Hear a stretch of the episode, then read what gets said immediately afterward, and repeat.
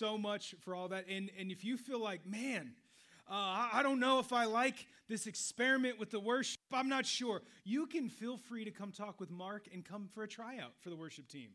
We'd love to hear your voice in the mix. Uh, come on out. We'd love to talk with you. Uh, it's amazing. Uh, no, that kind of tongue in cheek. But the truth of it is, we are really excited, and they are working hard. And like we've talked about the last Sundays, we're experimenting a little bit as we're trying to keep, uh, dare I say, aim for a slightly uh, less mature crowd. I'm, you know, a younger crowd. You know, uh, so you know, as like balance out our maturity and stability. I'm trying to say this in a. Is that a fair? You know, we got a lot of maturity and stability, wisdom in our group. We want a little bit more youthful vigor or something. Uh, recklessness? No, no, that's not right. Uh, something. We want all ages here. We want ages. And uh, we're really excited. And a part of that great news, actually, we, we're announcing today officially Stephanie Cody has moved down from the beautiful Seattle church.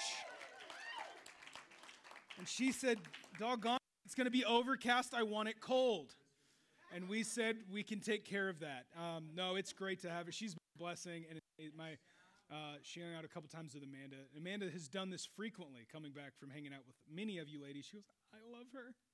She's great."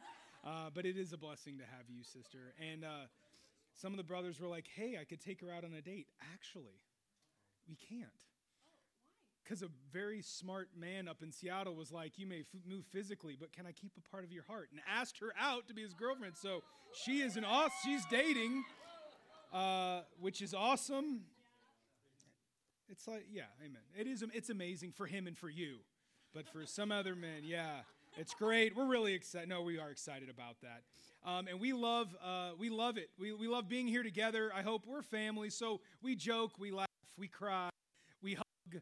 Um, it's amazing. I hope you're excited. And if you've been here, this is your first time, welcome. Uh, thanks so much, brother. I appreciate so much Tony and the depth and, and the way I think. I don't think I've ever had a conversation or heard him even teach the Bible, and it's not been thoughtful.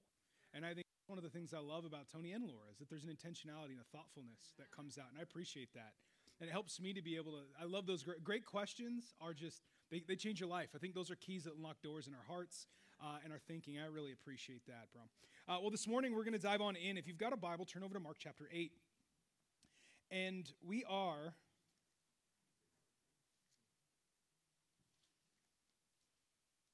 I'm setting a timer. Because sometimes repentance, you got to have tools for repentance. Amen. Um, we're, ta- we're talking this morning, we're, we're looking ahead. It's our workshop Sunday. So this is a little bit like part one. So if you're visiting with us, we're going to be meeting again, kind of the, the members and kind of long-term visitors as a church. We're going to be talking about our plans, some of the practical, but also the visions that we're, we're aiming for. We know that we're going to be dreaming uh, and we're going to aim for things, and we're not going to hit everything we're aiming for. But when you aim for nothing, you hit it every time. So we're going to shoot for something. We're going to be dreaming together. We're going to reach. We're going to grow. And you know what? Uh, I think we're going to find that we're going to find a lot more victory than even on, on maybe surprise victories, surprise growth, repentance, transformation, freedom that we didn't expect because at least, you know, we're aiming for something. We're moving forward. It's much easier to steer a moving car. And I think when we start moving towards something, God's able, and we put our dream and you know, kind of, you know, and lift it up with Him and with an open hand. He's able to steer us. And even if we're not going the perfect direction, it's amazing the way He can direct our steps. But if we won't move by faith, well, it's really tough to get us moving in the right direction at all, isn't it? And I think that's what we're going for. So, are we going to do this perfectly? No. This year, we've been kind of joking. Uh, we met with, uh, I guess it was about 18 or 20 people at our house. We're calling that kind of the, the, the core group. Uh, we were just like, man, we got to start, you know, and start having some talks with some people. These are some of the pillars, long-term couples, uh, people that we know, love, and respect. And because having a a little meeting about, hey, what are we doing and how do we plan and dream together with like 80 people in my living room, we got a great living room. It's not quite that great. Uh, it's a little hard, but with 18 or 20, we can make plans, get some feedback, and we're talking, we're seeking advice. This isn't the things that we're going to be talking and presenting and, and even asking for you to pray about. They're not things that we just kind of pulled out of a hat. They're not, uh, we don't really believe in acting as leaders. Like, leaders in that title is awesome, but the title of leader only gives you one thing, and that's a little bit of time. And that's to prove that you're an absolute imbecile and you're unspiritual and you shouldn't have the influence. or to prove that actually, you know, we made an okay choice. Let's let them keep influencing us. That's all a title does.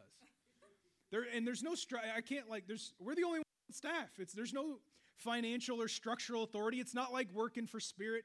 I can't come to you and go, if you don't, you know, I don't know, if you, if you don't do what I want, I'll fire you. There, if I come up to Tony and I go, oh, if you don't pick up that communion talk, I'm going to fire you. He's like, please do. You know, I was like, you don't, you don't, you know, I was like, I, I, we're all pretty much all volunteers here. We do this because we love Jesus and he poured it out for us and we're putting ourselves on the altar for him. And this is a family. Are we army of God in some ways? Yeah. Are we the family of God? Absolutely. And in some senses, we have gone to one extreme or the other and back again. But we both of those things. But knowing that the real reward, the real treasure, the reason why we're doing what we're doing isn't because of some earthly reward. It starts with the cross and the motivation. I can't earn my salvation, I can't work for it. I work because of it. I'm freed because of it.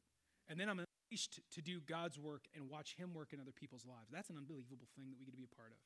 But I think on the other side of eternity, if we could spend 10 minutes there this morning and come back, I think of that story about the rich man and Lazarus, where Lazarus, not right with God, goes and sees the other side.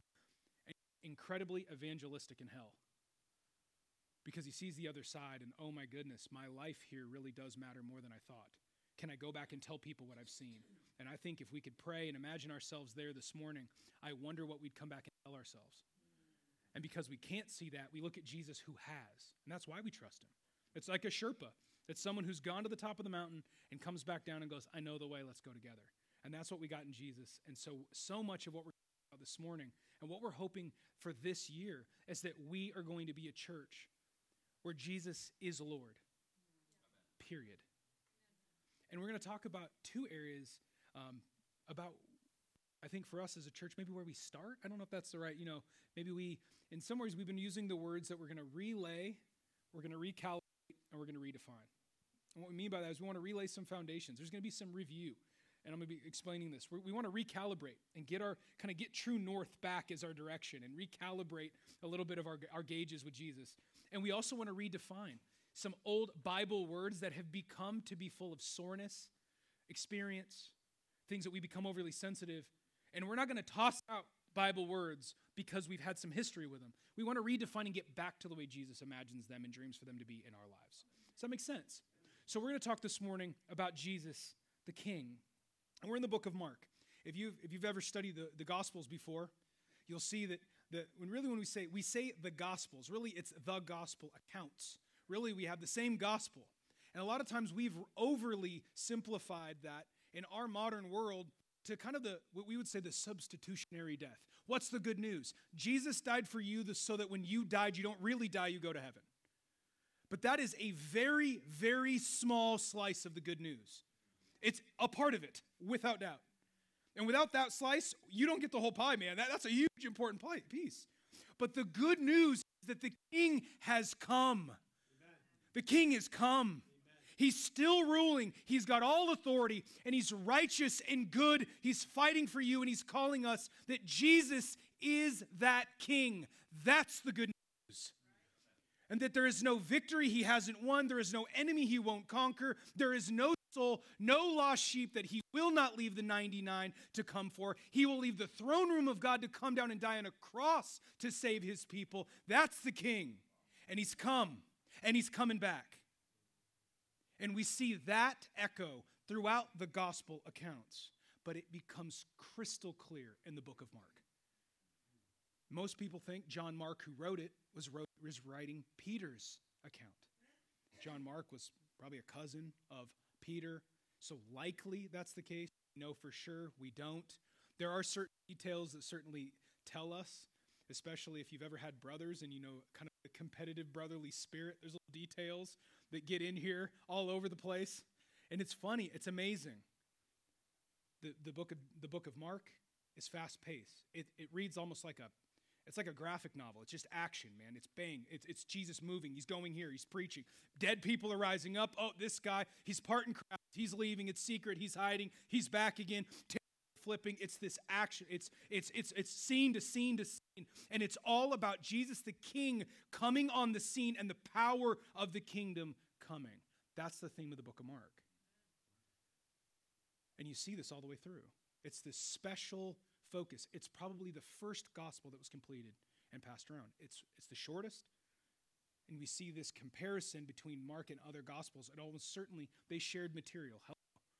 There were 11 best friend apostles looking at the same Jesus.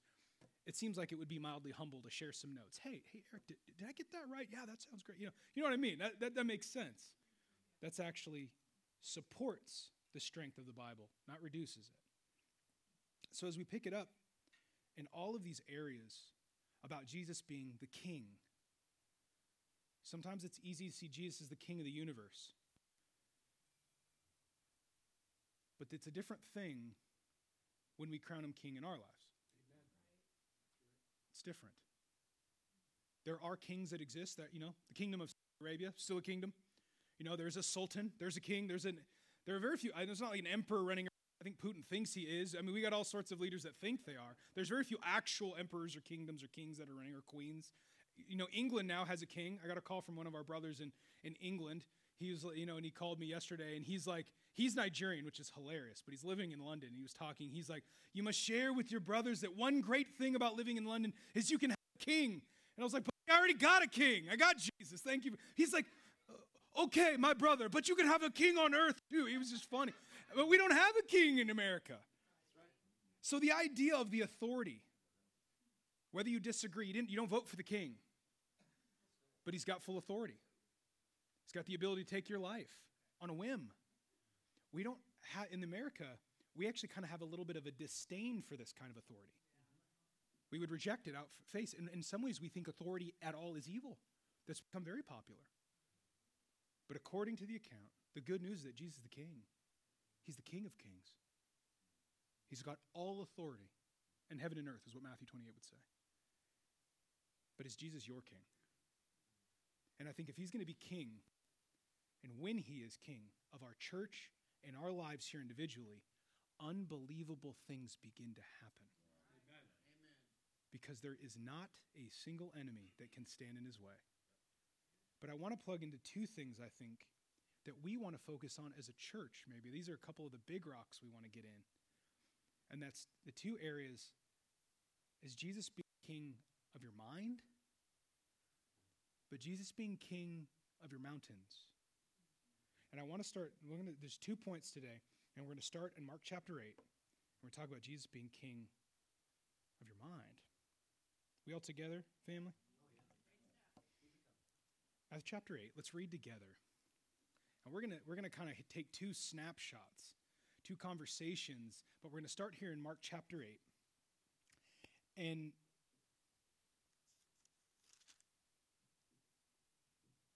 we pick it up here in verse 31. And this is coming right at the tails of this conversation of like, Jesus asks his disciples, like, who do people say that I am? Which is such a fascinating conversation. It's like, who people are talking about me, right? Like, what are they saying? And like, who do, who do people think I am? And they're like, some people like, some prophets, Elijah, like, no one really knows. And it was amazing. Peter has that famous moment where he goes, You're the Son of the living God. Ding, you're the Christ. Shoe drops, he gets it. Finally, man, he wins the lotto, right? Peter finally says something that's right on the money.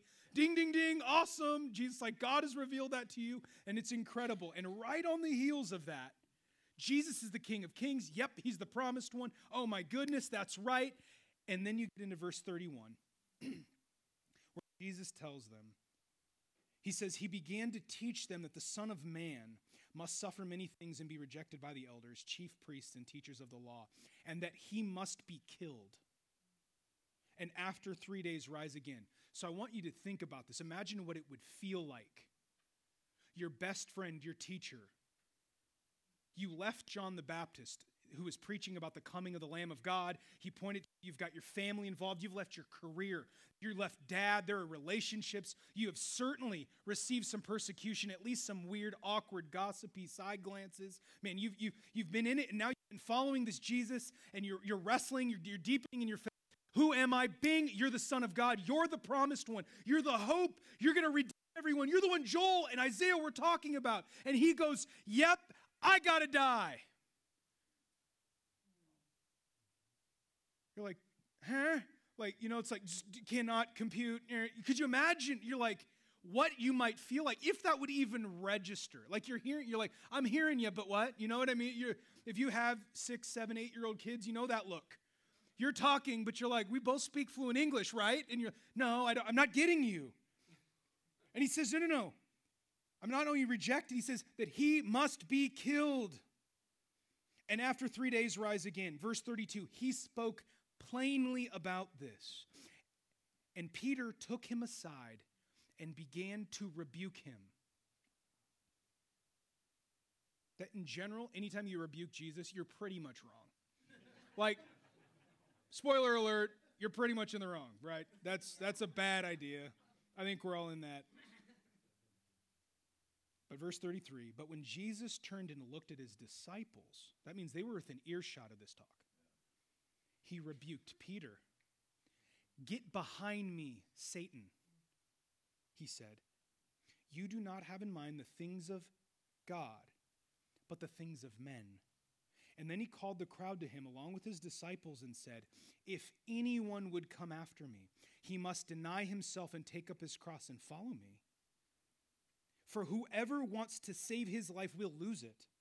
But whoever loses his life for me and for the gospel, the good news, will save it. What good is it for a man to gain the whole world, yet forfeit his soul? Or what can a man give in exchange for his soul? If anyone is ashamed of me and my words in this adulterous and sinful generation, the Son of Man will be ashamed of him when he comes in his Father's glory with the holy angels. There, would, there is so much treasure to unpack here. I can't unpack it all, but I want to unpack a little bit. When we talk about Jesus being Lord of our mind, in the Western world, especially in 21st century America, we often talk about the heart and the mind being minds where you think things, hearts where you feel things. But actually, biblically, when you start to read, that's not the way that most Jews thought about it at all. In fact, when Jesus brought a guy who was crippled in front of the synagogue to, in this whole debate about healing in, on, on the Sabbath, the one time we see actually Jesus angry, not when he flips over tables, it never says he was angry in that passage. The passage, it, it, the one time it says he got angry is because he says, is it, right to, is, it, is it right to heal on the Sabbath? And, what, and they, they were silent. And what it says is what Jesus knew what they were thinking in their hearts. So, this disconnection that we often think about our minds and our hearts about this is where I feel and this is where I think, in many ways, going, no, no, no, that's you. That's the soul. That's the driver that's in the body, your car. That's the you. And you're not a body with a soul, you're a soul that has a body right now. And it'll get a new body. You get upgraded. You get, you know what I'm saying? It's like when you walk into rent a car and you paid for the economy, this small little like mini, you know, sardine can because it's the cheapest. And they go, well, we don't have any more of the cheap ones. W- would you like the Escalade? And you go, sure, I think I can squeeze into that. Sure. Is it the same price? Well, it has to be because legally, you know. And you're like, yeah, I'll take the upgrade. That's heaven. You'll get a new body. Right now, you're stuck with what you got. I don't know if you love it, I don't know if you hate it, but that's the one you got. Some of us are wrestling with that point. Go, you can go home and pray more. Just talk to Jesus about that. I don't know what to do about that.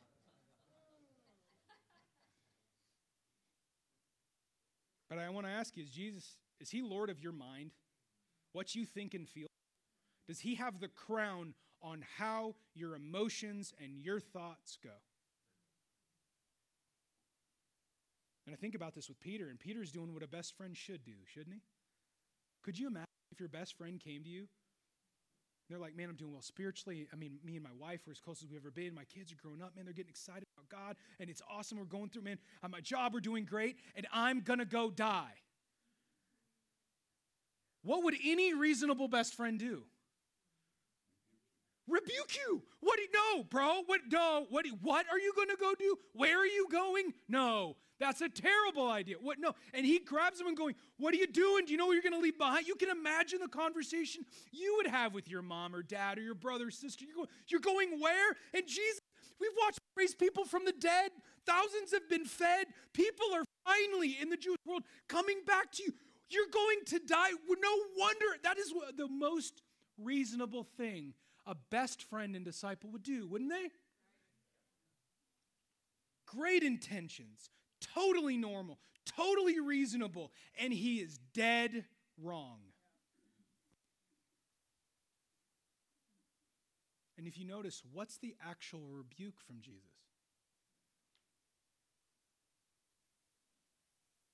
If you look at the words, it's not, you fool, it's not, you don't love me enough, or you're a coward. No, no, no, no. It's you have in mind the things of what? Men. You don't have in mind the things of God. That's when Jesus is Lord of your mind. And my question when it comes to your hurts, when it comes to your marriage, when it comes to your work, when it comes to your purity, your singlehood, your finances, your physical health, even just being an awesome, active part of the church, is Jesus completely Lord of how you think and live? Is he? Or do you have awesome, good, reasonable things of men that dictate the way you make decisions? Let's go. Hey, I know, you know, midweek, I don't need to be at midweeks. I mean, come on, that, that's Sundays, of course. Everyone knows you go to Sundays, but Wednesdays are completely optional. I, I don't need to be there. I mean, let's not get too serious about our faith, right? Like, we're not going to share our faith. I, you, me be uncomfortable? Like, where would Jesus ever expect me to be uncomfortable and, like, die to myself? You know, I mean, and share my faith, talk to a stranger? What if I made them uncomfortable? Oh, I can't do that. And if you notice what will happen, and maybe you've done this, I've done this, have you? Where I will find myself with very good sounding arguments that will completely lead me to just not obeying. I will talk myself out of obeying Jesus' words that are plainly taught. Have you ever done that? Have you ever done that? I have. To my shame. Like, well, Jeff, you're a preacher. Certainly you'd get it right. Man, I wish. And almost every time I'll tell you what's not involved with my life when I'm making those decisions is my Bible isn't open, and neither are my ears to the advice of other men who are trying to follow Jesus either. If I close my Bible and I close my ears, mysteriously, it's a whole lot easier for Jesus to not be Lord. I know I found that in my life. Good intentions, totally normal, totally reasonable, and dead wrong. And Jesus rebukes him, maybe the most scolding rebuke in, in Scripture. And he, he gets called because, simply because he does not have in mind the things of God. How can you have, how could any of us have the things of God in mind if we don't have the Word of God open and active in our life? See, that's where it starts, family. And as a church, for all of us in here, individually, but as a group, we're going to keep opening the Bible. We're going to keep digging. We're going to keep talking. And I don't mean just agreeing. That's not faith. Faith is an agreement, faith is allegiance. We're putting our trust in this. We're going for it. When God goes, no, no, no you're going to follow me. We're going to a cross. You got, man, you got to pick up that cross and follow me. That's where we're both going. That it's easy to go, yeah, I kind of agree with that idea. I agree that it's written. But my question is, do you have splinters in your back? That's the proof of the pudding. Do you have holes in your wrists? Do you got blood on your hands? Are you tired? That's when things get real, isn't it? Things get Lord of our mind. We got to get our minds right back on the things of God. Anybody else in here a power lifter? Yeah, there's got to be 10, 20 of us, yeah. Yeah. Me and Joey back there in the gym. There we go. I got it. You're awesome, sister. Here. So I remember was talking with Mark, and Mark casually said, when I was training for my Ironman a few years ago, and I was like, ha ha ha, ah. I went on an 18 mile run, things I have never, ever said in my life. yeah, I'm a minister. I don't break the law, and I learn to defend myself. So if you try to take my lunch, my, I don't break the law, I don't need to run from cops. I can defend myself, I don't need to run from robbers. I'm fine. I don't need to run. There's no reason for me to run except to Jesus. I, I don't know, run to repentance or something.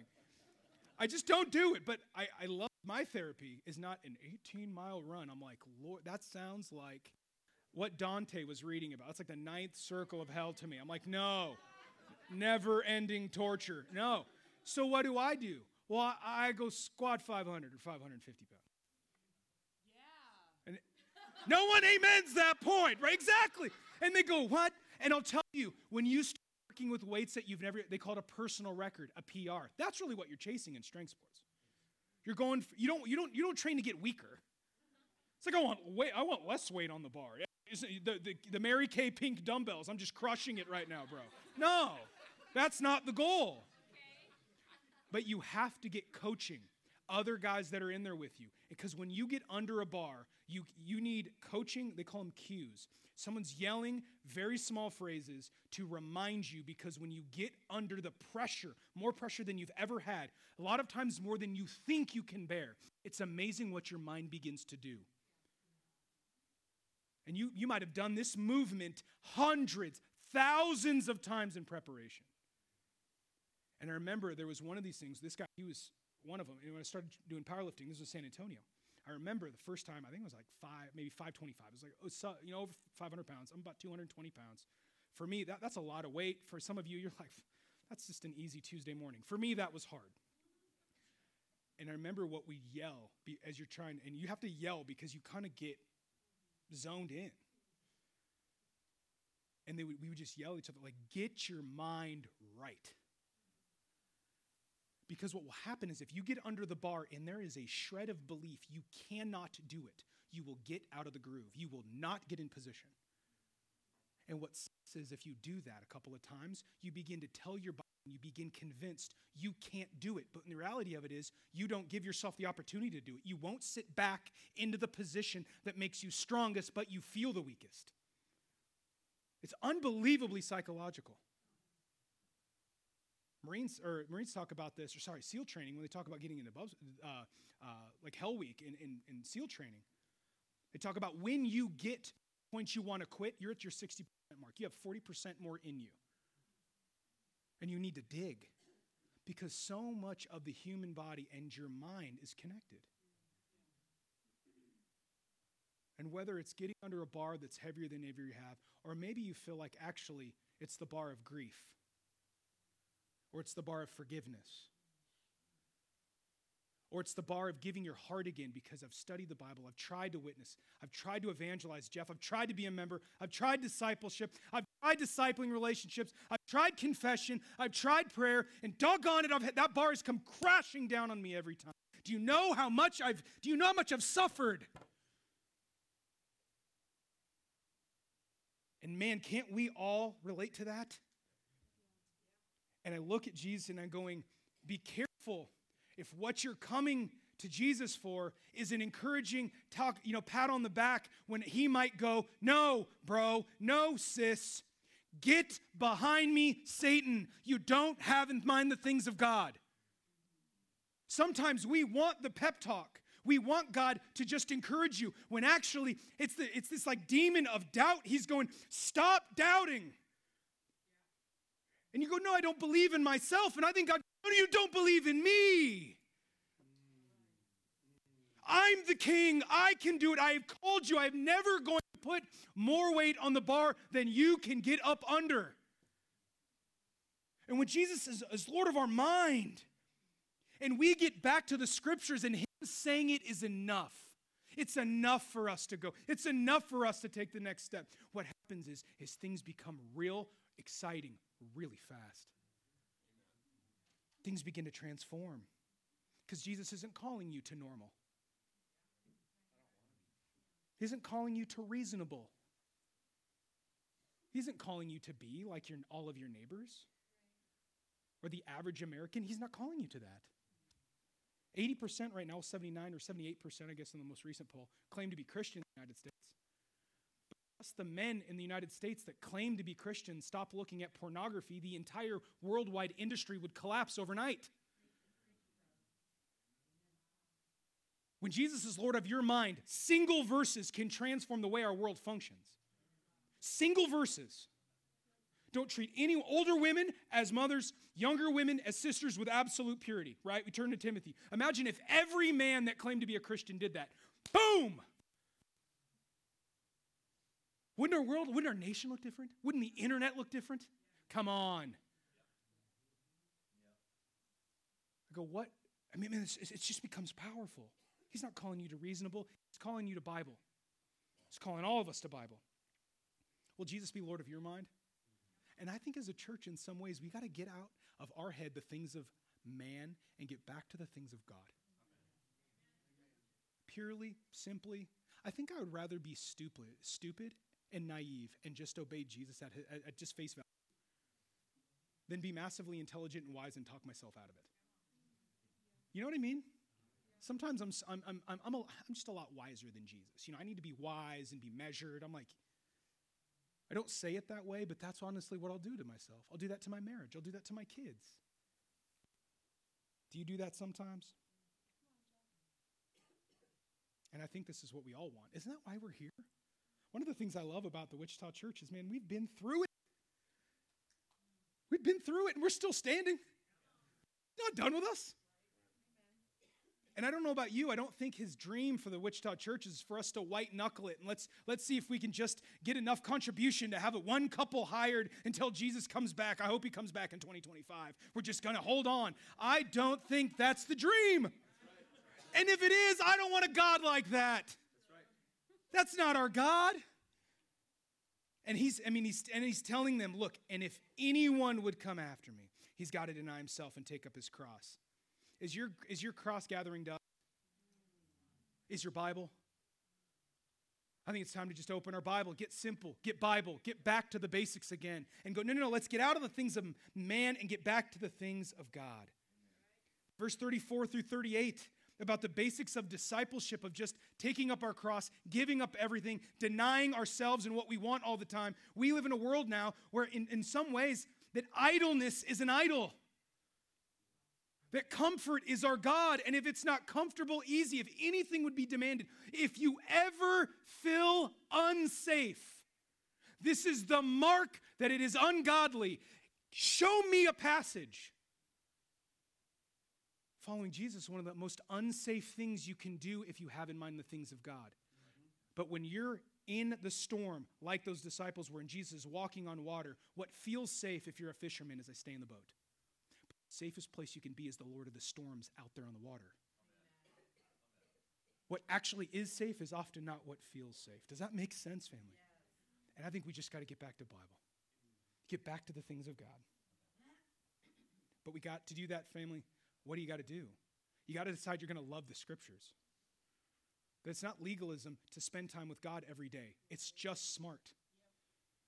In the same way, as a husband, and you know, if I went, hey, bro, I can talk to one of the campus students, Jacob. I've decided I don't want to be legalistic. I'm getting some advice from Jacob.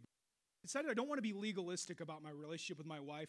I'm thinking that maybe in the midst of kind of our full time job, three kids, they're going to school, the occasional sickness. If I'm the touches, it's the constant sickness, right? We all got stuff we're dealing with. Uh, family stuff hurts. Uh, wreck my car. Uh, it's like negative 30 wind chill. In the midst of everything we're doing, I'm not going to plan time with my wife. I'm just going to spontaneously, maybe we find ourselves in the same place and then emotionally, uh, organically engage in our marriage. What do you think?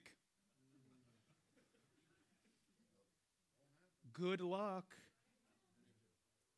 Because you defend the things you love. And that's not a bad idea when you're a campus. And a lot of your schedule is self directed. It's a little different when you got 40, 50, 60 hour a week job, you got kids, you got, you got a irons in the fire. You got to defend the things you love. You make it intentional.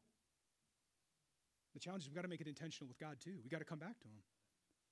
Every day, you and God sitting down and praying, asking for His wisdom, pouring out your heart, spending time with your God. You won't ever accidentally find yourself with the things of God in your mind. The mind of God is something that's given it to us, not something that we already have. We seek truth in Him. And we got to decide to love it. And I mean love it and do it, even when it doesn't feel great. Get help if we feel like we can't. That's about deep, daily, get back to God and just do it. It's that simple, but it's that powerful. Does that make sense, family? Yeah. The second thing is talking about God being the Lord of our mountains. Turn with me over to Mark chapter 11. I mean, this stuff is just rich. You, go, you can go back to these passages and dig in. There's so much going on. A lot like the coffee I'm drinking. This is a Nicaraguan natural process. If you're interested, we can talk later.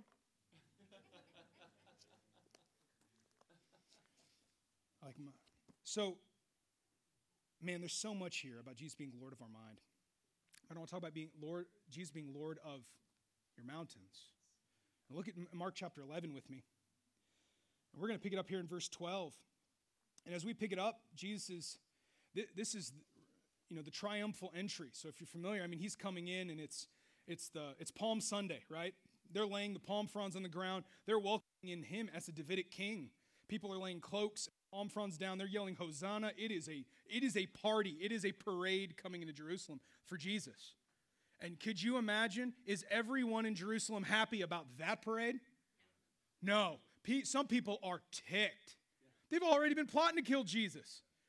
And now you can just imagine, man, they're like, you could just imagine, I imagine if it's a scene, like a kid's cartoon, there's some guy, you know, you know, loading the gun in the background. They just hate Jesus. They're hating this. And it's a wild day. And then we get to verse 12, and it says, the next day, as they were leaving Bethany, Jesus was hungry. Amen. Jesus was a man. Come on, dude. It says, seeing in the distance a fig tree in leaf, he went to find out if he had any fruit. Anybody love figs? I love figs. Love figs. So when you get like fig Newtons, the fake ones, not the same. Real fig Newtons with the actual fig, the artificial fig flavor. I'm like, what is a fig flavor? That's like when Dimetapp is grape flavored. I'm like, no, it ain't. That's not, no grape has ever tasted like that. But everyone knows grape flavor from Dimetapp. We like universally know it. Anyway, fig, real figs are great. Jesus wants some. That's the point. Keep reading with me. When he reached it, he found nothing but leaves because it was not the season for figs. Then he said to the tree, May no one ever eat fruit from you again. And all trees have lived in fear ever since this day. no, and his disciples heard him say it. Could you imagine? What would you be thinking? You're like, yeah, a little, little, little stern here, huh? Yeah, a little intense, a little overbearing. Well, judgmental here, Jesus. Harsh. Verse 15 On reaching Jerusalem, probably still hungry, Jesus entered the temple area and began driving out those who were buying and selling there. He overturned the tables of the money changers and the benches of those selling doves and would not allow anyone to carry merchandise through the temple courts. As he taught them, he said, Is it not written? My house will be called a house of prayer for all nations, but you have made it a den of robbers. And the chief priests and the teachers of the law heard this and began looking for a, for a way to kill him. For they feared him because the whole crowd was amazed at his teachings. And when the evening came, they went out of the city. Now, in the morning, see, it's you, you get the like Mark. It's like play by play. It's like boom, next morning. It's like you ever watch 24 with Kiefer Sutherland? Yeah. I love that show. First couple seasons, they did it in a very cheesy manner. It's like ding, ding, ding, ding. But it was it's great. There's that, there's this compelling what's next. Boom. Verse 20. In the morning, as they went along, they saw the tree. They saw it. They saw it withered from the roots. It's like 24 hours later. I don't know about you. I wish weed killer would work that fast in my grass. Have you ever product that worked that fast? I haven't. Jesus, we should have Jesus weed killer. That would be the fastest selling product in the human history, right?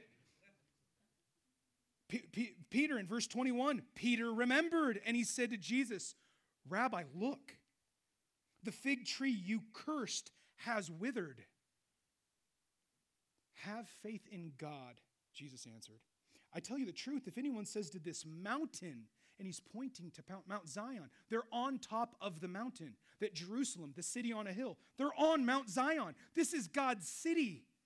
And Jesus goes, No, no, no. I tell you the truth. If anyone says to this mountain, Go throw yourself in the sea, and does not doubt in his heart, but believes that what he says will it will be done for him. Therefore, I tell you, whatever you ask for in prayer, believe that you have received it, and it will be yours. And when you stand praying, if you hold anything against anyone, forgive him, so that your Father in heaven may forgive you your sins. Here's the, real, here's the truth that's both scary and incredibly inspiring is that what is possible changes radically and very quickly when Jesus is in the driver's seat.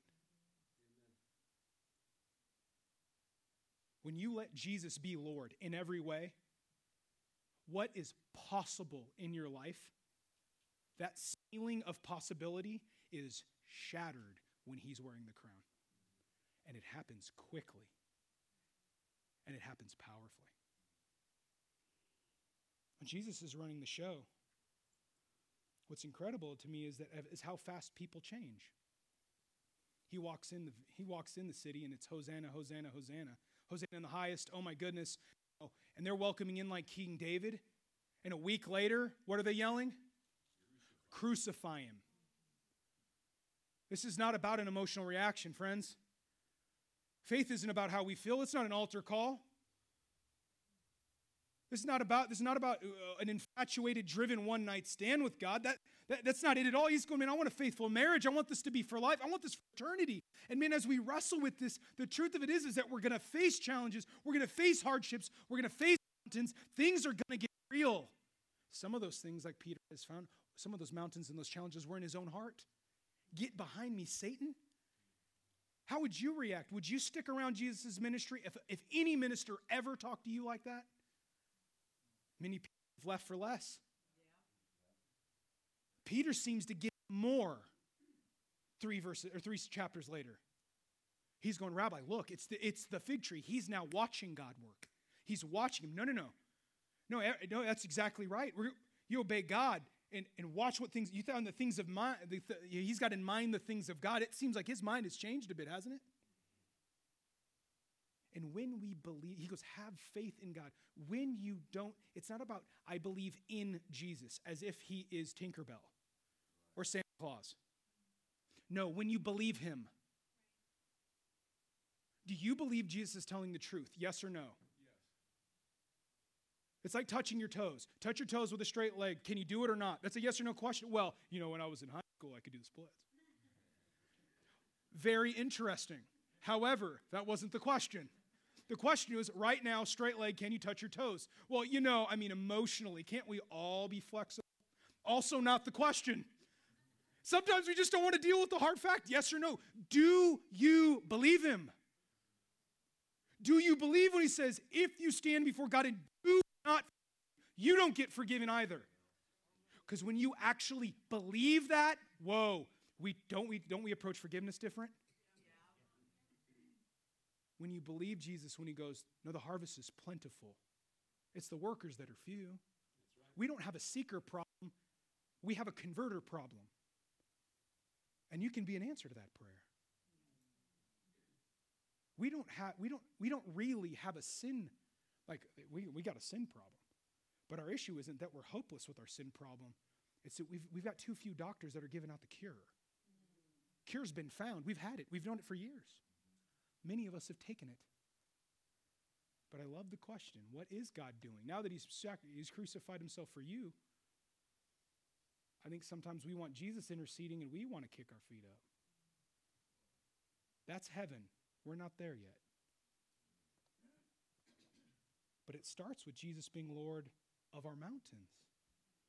Because Jesus is teaching them, and he kind of culminates to this point, which is kind of a funny point. He goes, it's this whole fig tree thing, and Peter's like, "What in the world, Rabbi? Look, it actually died." And it's almost you can almost think Jesus like raising his eyebrow, like, "I told it to die. What did you think it was going to do? Like sprout figs? I repent, Jesus. You know, I mean, you know, like, you know, I was like, I don't know. That it's like you're dead. We're done now. He got judgment. It's dead. And he walks in, and it's like the, the disciples are hearing it. I wonder what Judas was thinking. looking at that going, snap, if the fig tree, I don't know what's going to happen to my tree. Goodness. You know, you know what I mean? If, I, if you're me, that's the things I'm thinking. But this wrestling match, in the midst of the emotion, the murderous threats, this fig tree thing that seems to stand out the most, which is fascinating to me.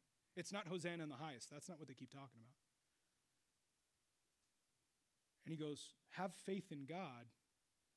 And then he brings it home and he starts talking about them.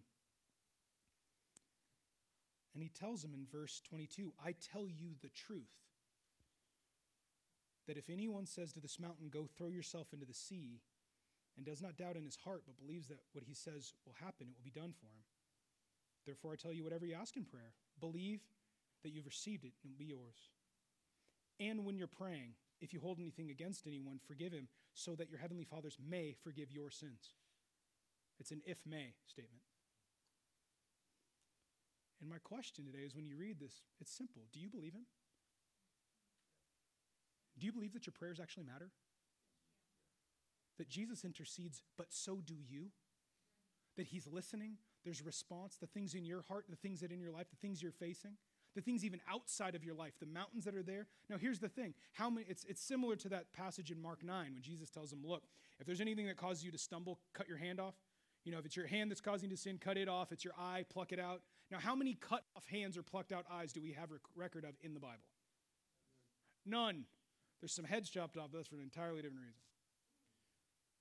No one cuts off voluntarily their own limbs in order to repent because it isn't a limb problem. I don't have a hand problem. I, my lust isn't an eye problem. It's a heart problem. And when you put someone a knife going, well, if it's really your eye, bro, here's a spoon, you're like, okay, well, maybe it's not an eye problem. Right. We get real honest real fast, huh? And he goes, You don't understand the power you have when you sit down on your knees and just talk to God and beg Him for things to do. And if you do it with faith, you believe Him. Do you understand the power that you've got? Do you understand the ability that you have to enter the throne room of heaven and that He not only you have the ear, what would you do if you knew the president would take every call you had? Yeah, what do you need? Hey, Joe here. Hey, what do you If you agree with the politics or not, doesn't matter. The po- full power of the presidency behind a, a call, what would you call for? Hey, our, I mean, our school system, West Side, hey, May, Maize, uh, Wichita, North, we need a little money. Great. Who, who's, who's, who's a superintendent? Give me their number. I'm on it. Could you imagine the power you would feel? But also the weight of, hold on, I, I'm, someone's put, they, they put the launch codes in my hands here. I got something powerful. And God goes, yeah, that's how serious we are. And we're talking about the Mount Zion. If you tell this mountain to throw itself in the ocean, it'll do it. If you believe. Tallest mountain on earth is Mount Everest, is what most people think. 8,839 meters, massively tall, about 20,000 feet. It's got, an, it's got a death zone that you got about 16 or 20 hours to be in the top to summit and come back down, or you die. And you don't die, you don't, you actually die before you realize it. Because the amount of time that you need to get up and come back about 800 people try this a year. Only about five people succeed. I know that number's changed in the last like 24 months. I think Nepal has changed that up. When you come back down, there are these frozen bodies on the side of the on the way back because of people who were too arrogant, who didn't heed the news and went up and tried it and they were dead before they knew it. They got sleepy because you're losing oxygen and they just sit down to rest and they never wake up. It's fascinating. Mountains can be dangerous.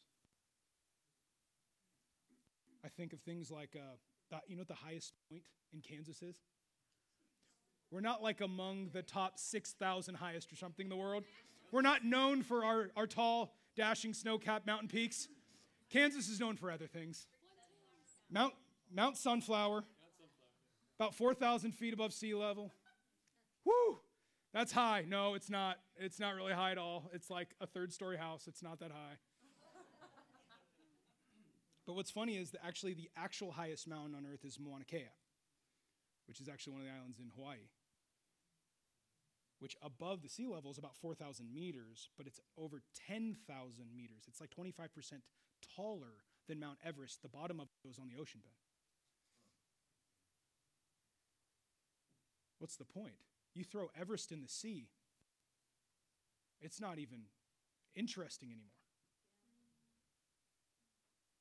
You throw massive, tallest mountains on earth, you throw it in the middle of the ocean. What is impossible and dangerous, death zone material, just becomes an awesome day hike with an awesome view. What happens when you have faith in God? Everests become Mauna Keas. It becomes, it becomes the most popular destination for vacations one of in the Western Hemisphere. The view is gorgeous. It is awesome. And there's no death zone on Mauna Kea. And I think, man, the, the, the, mountains, the Mount Everest that I think many of us in this room feel plagued by, do you know what happens when you believe and give it to God? And it throws itself in the sea. I don't think God is talking about physical mountains. That's not what kills our faith. It's the mountains of doubt the mountains of discouragement.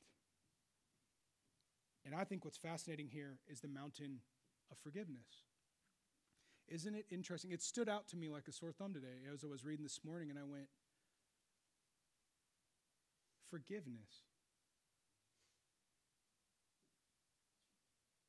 That at the tail end of this thing, where he lands, where, he, where Jesus sticks landing, his friends, as you're praying, if you forgive those you have something against, God may forgive your sins.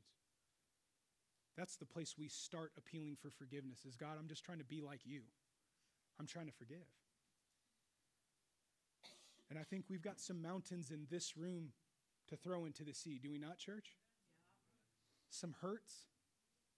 Maybe a narrative that things can't change, my marriage can't change, I can't change. Around, I've come to church, Jeff. I've tried this before. I can't be different. Do you know how long I've been drinking? Do you know about the secrets? Do you know what I've done? Can God possibly forgive me? And the answer I want to tell you is there is not a single mountain that cannot be thrown into the sea, your sin included. God is in the business, and there's no small, tiny little tree too small. He is in the business of changing lives still.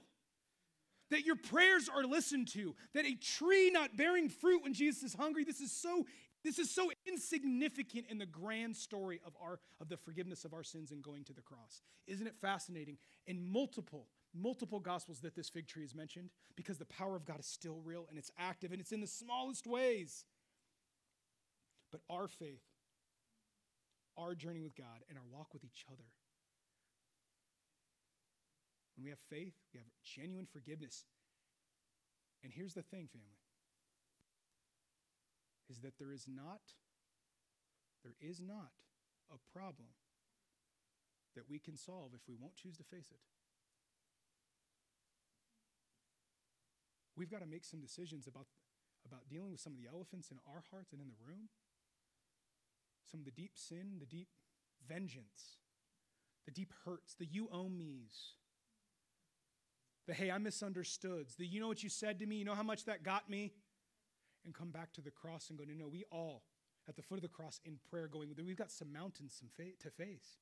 And there is not one single one of them will stand in the face of a faithful disciple, telling them to throw them into the sea. God is absolutely in the business of transforming our lives. Do you believe that? Because I do. We wouldn't be here if it wasn't true. Now, we loved being here. I was talking to some people as I end here. I was talking with some guys about something, and I was asking, how, what's the largest that Wichita's ever been?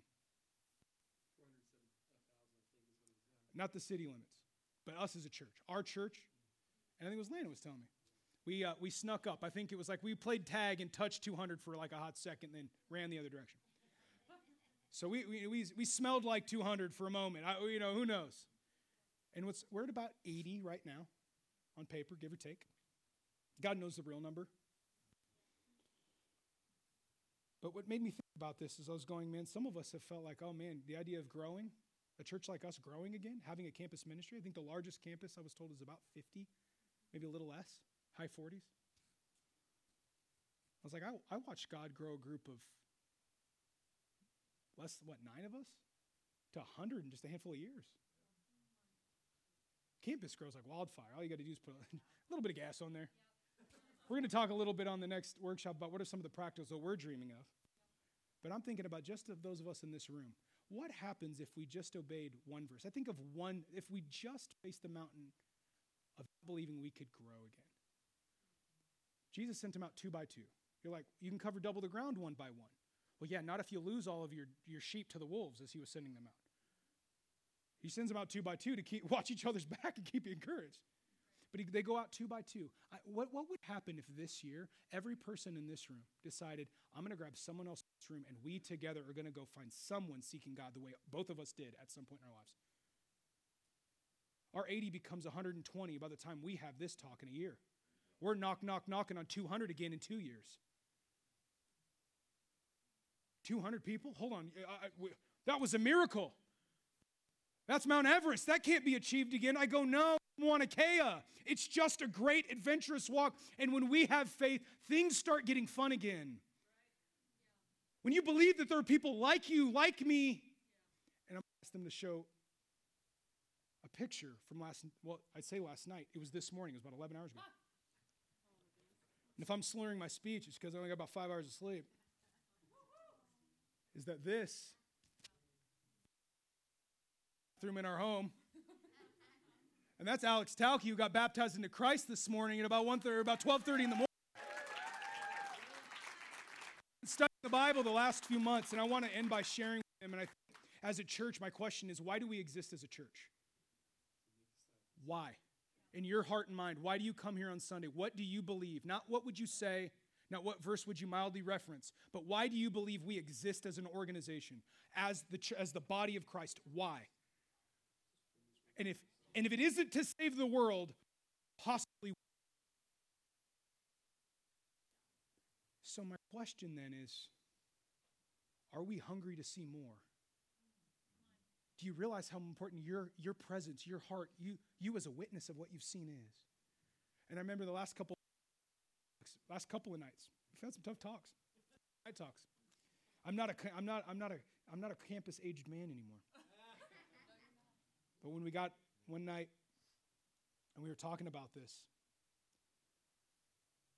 and I mean the answers that are coming out of his mouth. I mean, first time I got lunch with him was a little bit after we moved here, and we went to Delano's barbecue we started talking and he was making the decision whether he was going to be you know wanted to pursue being an electrician he just started studying the bible he's like man i just want to grow in my faith i want to figure this out it's challenging and talking with him the last two days i have watched god day by day and week by week transform his life transform his character before my eyes. Can you, you remember seeing that? Watching someone read the word of god and go i believe this. This is unbelievable.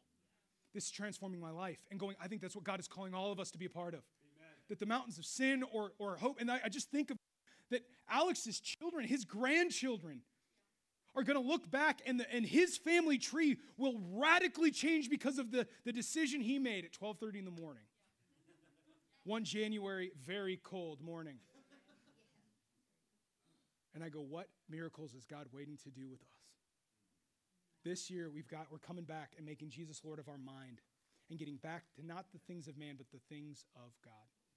And that mountains, no matter if it's our forgiveness, if it's our hurt, if it's our challenges, if it's the divide, if it's the attitudes, if it's the fear, if it's the old habits, we're gonna we're, we're gonna with f- complete faith have God throw those mountains into the sea, and we are gonna watch not just miracles happen, but men and women transform. Not because we're amazing and perfect, not because we have the most beautiful pews or the most epic, legendary wallpaper.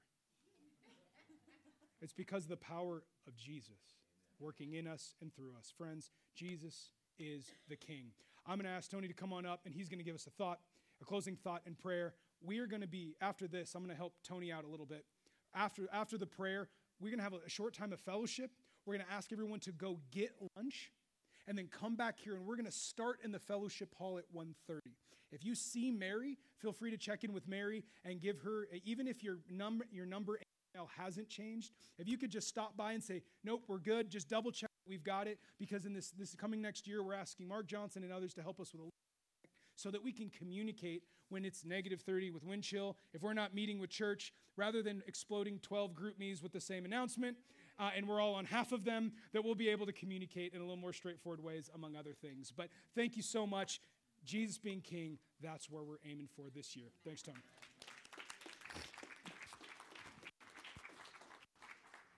Thanks, Jeff. Uh, I'm uh, trying to can remember the message. And M&M is what I'm going with mind, mountain, and uh, the Lord of our minds and our mountains. And uh, even as you were preaching, there were multiple times when I said, Jesus, help me. Help me with my mind. Um, help me with my mountains. Help me with uh, my forgiveness. And um, I, I, love your message and uh, great analogies and looking forward to our time collectively. Um, again, as you mentioned, uh, we'll be uh, getting a quick lunch and uh,